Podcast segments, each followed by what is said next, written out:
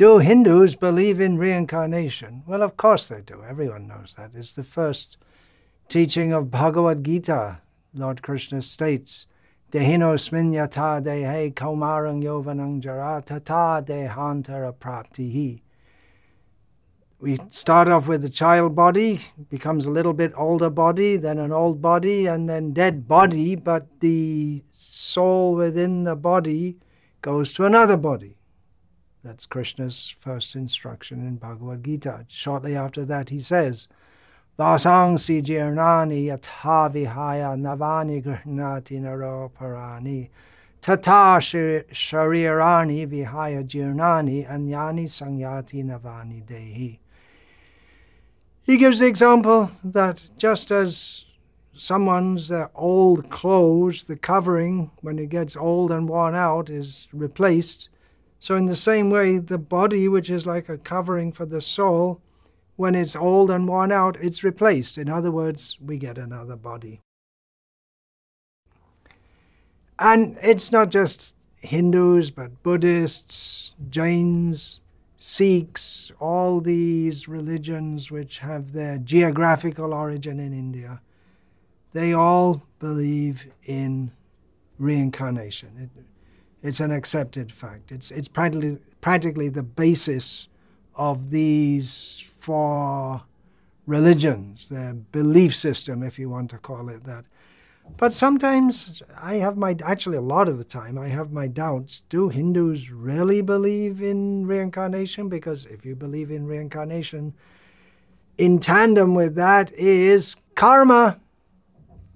We get different bodies. Well, how does that go on? We get a fat body or a thin body or a human body or a non-human body or a body in a rich family or in a poor family. We get a strong, healthy body or a beautiful body or a body that's from the beginning. There's so many diseases.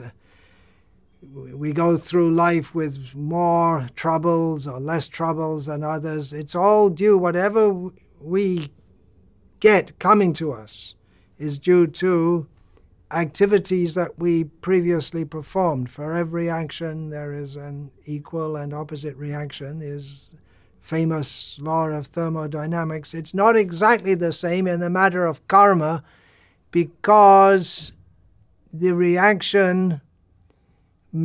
It's very complex, actually, and Lord Krishna addresses this in Bhagavad Gita. The reaction for one activity, we may get a reaction that goes over many, many, many lifetimes. For instance, for those who kill a cow, they have to suffer in hell for as many thousands of years as there are hairs on the body of a cow. So there's an example of one small action giving a big reaction. Or if one gives in charity to brahmanas at Prayag at the time of Kumbha Mela, then just that one activity, he gets thousands and thousands of years in the heavenly planets. Another thing, there are so many things to be discussed about karma. Sometimes people wonder, well, how is it that bad people, they go on, they seem to be enjoying their life, they don't seem to get reactions. How is that? They should get bad reactions. But we should understand that we have so many reactions queued up that what I am presently enjoying or suffering due to previous karmas, that can be going back from many, many lifetimes previously. Just like you get one action gives a prolonged reaction. So if we do something bad, that gets put in the buffer.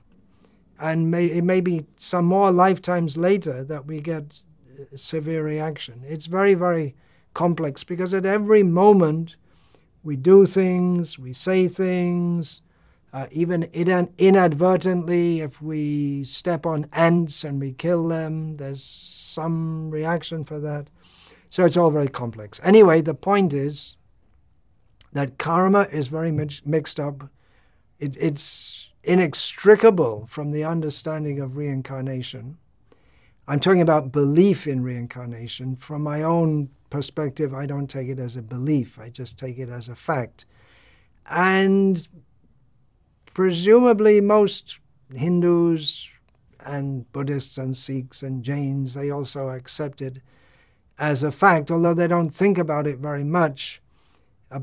And that's the problem. They don't think about it very much, because if we did think about it, we would not act in such a way that we're going to make a mess for ourselves in future. Nowadays, I see so many, well, it's nothing new, performing sinful activities. There used to be a consciousness within India, a widely spread consciousness, a fear of committing sin. But that seems to be less and less and less. And they used to be understood widely that eating meat, slaughtering animals is not good, it's sinful, drinking alcohol is sinful, you get severe karmic reactions, you're going to get another birth, you're going to get reactions. Sex life, illicit sex, the sex life that which is not within marriage, that is sinful. You're going to get a reaction. But people, they don't care. They go on, they do it. So I wonder if they really believe, or they really think about what they're doing. It may be a belief, not a very well thought out or considered belief. Or maybe people, they kind of believe it, but they don't take it very seriously, or they're just hoping that it's not going to happen. What do people think? Why do they worship Sai Baba? If you actually believe in karma and reincarnation and the Vedic literatures, then why should you worship Sai Baba? Which is completely nonsense. You should worship those who are mentioned in the Vedic literature. Not otherwise, so many bogus incarnations people are inventing. Worshipping these bogus incarnations means that's also, we may think it's very pious to do Sai Bhajans, but it's actually sinful, because it's an insult to who is the actually worshipable person. The worshipable persons, the authorized worshipable persons within the Vedic corpus, the various Shiva, Brahma, Parvati, Indra, Ganesh, but the supremely worshipable, the one who is worshipped by those who are worshipped, Deva Deva, is Krishna, the Supreme Personality of Godhead. But people don't think, that's what I'm saying. Do they really believe in karma and reincarnation? And if we did think about it, then we would consider birth after birth after birth. I have to suffer life after life after life. What's going on? I better get out of this. Is there a way to get out of this? That is the beginning of real knowledge. Dukkha doshanu darshanam. Janma mrityu jara vyadi dukkha doshanu darshanam. In discussing the facets of knowledge within Bhagavad Gita, Lord Krishna says that one should see by and understand from authorities, spiritual authorities, that birth, death, old age, and disease, this is miserable. But it goes on and on and on and on and on and on and on again and again and again and again and again. So if we really believe in reincarnation, and not just as some kind of thing which is, just sitting there in the back of our heads, then we should be very concerned. If I was to propose to someone, we're going to take you now to the middle of a war zone. We're going to send you to East Ukraine, the middle of a war zone. And people will be very concerned. Well, that's very dangerous, isn't it? But we're in a very dangerous position. There is a facade of peacefulness. That is our enemy, that we think, well, life's going on okay, and go day to day, and there are little hassles here and there. But actually, we're in a very, very dangerous position. It means our next death is coming soon, and we have to get born again. We don't know how we're going to get born, where we're going to be born, but we know we're going to be born again. And we're going to have to suffer again and again and again, life after life after life. So Hindus, non-Hindus, it's not a matter of, it's not that if you're a Hindu you get reincarnated because you believe in it, and if you're a non-Hindu or a Muslim or a Christian or whatever, if you don't believe in it, it doesn't happen to you. It's not like that. It's a fact of life in this material world. It has to be. Either there is reincarnation or there isn't reincarnation. There can't be something in between. It's not that I'm a Hindu and I believe in reincarnation, then I convert to a Christian and all of a sudden reincarnation doesn't exist anymore. It's one of those things that whether you believe in it or not, it exists. It doesn't depend on our belief. So even the idea of believing in reincarnation is somewhat superficial, in as much as it's something we should understand. It's such an overwhelming possibility. It's like Pascal's wager. Believe in God or don't believe in God. If you don't believe in God and there is God, you're in a lot of trouble. So in the same way, we should be very serious to understand. Is there reincarnation or isn't there reincarnation? How can we know? How can we understand? It's such an important fact for us to understand or not understand, to understand whether it is factual or not. Like I say, in my case, I'm absolutely convinced that it is a fact for everyone, whether you believe in it or not believe in it. But at least for those who are Hindus, Buddhists, Sikhs, Jains, who believe in it, they're supposed to believe in it as an essential part of their religion, which distinguishes it from Judaism, Christianity, and Islam. That's the major difference between the Abrahamic religions and what can be called the dharma-based religions, is an understanding or a belief in reincarnation or not. So at least those who, by their cultural background, believe in reincarnation, they should take it seriously. It's not just part of Garv se kaho hum Hindu hai, just say with pride I am a Hindu, but we should understand what it means.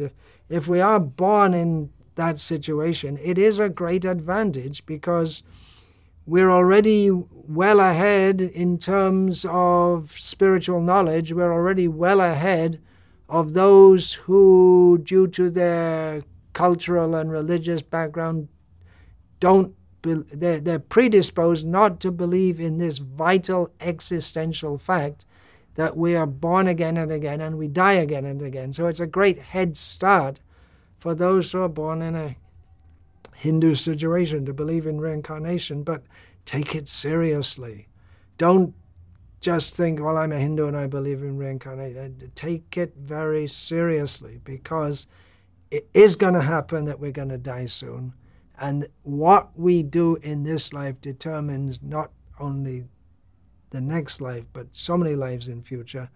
And if we are actually intelligent, we should understand that getting born again and again, dying again and again, it's not good. We should do whatever we need to do to get out of this mess, which is called the cycle of repeated birth and death. As Lord Krishna teaches Uddhava, we find his teaching in the Srimad Bhagavatam. Labdhva sudurlabha midang bahusambhavante manusham artadam anityam apihadhira turnam yatetana patedanumrityayava nishrayasaya vishayakalu sarvata syat. Lord Krishna says that a human birth is very rarely achieved, very rarely attained. And if we consider there are living entities in every cell, in every insect, in every blade of grass, then how rare is the human birth? But now we have the human birth. We won't have this body very long, but we should utilize the time we have in this body, considering that the human birth is very valuable, and inasmuch as only in human birth can we make a solution to the problem of repeated birth and death. And if we think, well, let me just enjoy myself, then Lord Krishna says, we should know that this sensual enjoyment, which we falsely take to be happiness, that we have already enjoyed. It's there in every species of life. So be serious about how we use this human life. That's all one verse that's spoken by Krishna. So yeah, we should be very serious, very, very serious about this. Reincarnation is a fact. Hindus are supposed to believe it. If we really believe it, we should utilize the Vedic literature, which teaches us about this, especially in the present time. We can take advantage of the Vedic literature presented perfectly for the present age by His Divine Grace Srila A.C. Bhaktivedanta Swami Prabhupada. Especially, we can see his rendition of Bhagavad Gita as it is, which explains all these things. Ukramantang stitang va pi punjanam va gunan vitam. What is that? Vimura nanu pashyanti jnana chakshushaha. Right there in Bhagavad Gita, Krishna says that how we are getting body after body after body, and how we are supposedly enjoying and suffering according to the modes, the way we've acted. Foolish people cannot see this, but people who can see with the eye of spiritual knowledge, they can understand all these points. So read Bhagavad Gita as it is, presented by His Divine Grace, A.C. Bhaktivedanta Swami Prabhupada. Understand all these things. Chant the Hare Krishna mantra. Understand that simply to be a Hindu is not enough. We should come to the actual point of all the Vedic knowledge, which is summarized very succinctly by Lord Krishna in Bhagavad Gita. Vedaischa sarvaraham eva vedyaha. All the Vedas are meant for knowing Krishna. And therefore, we should worship Krishna, who says at the end of Bhagavad Gita, Manmana bhava madbhakto madhyaji mang namaskaru mame vaishyasi satyam te pratijane priyosime. He says to Arjuna, you just think of me, worship me, be my devotee, bow down to me. In this way you will surely come to me. I promise you this because you are my very dear friend. So there we have the solution. How to get free from birth and death? Worship Krishna, chant Hare Krishna. It's a very simple process. We should take advantage of it. It's not enough just to say, I'm a Hindu. It's not even enough to say, I believe in reincarnation.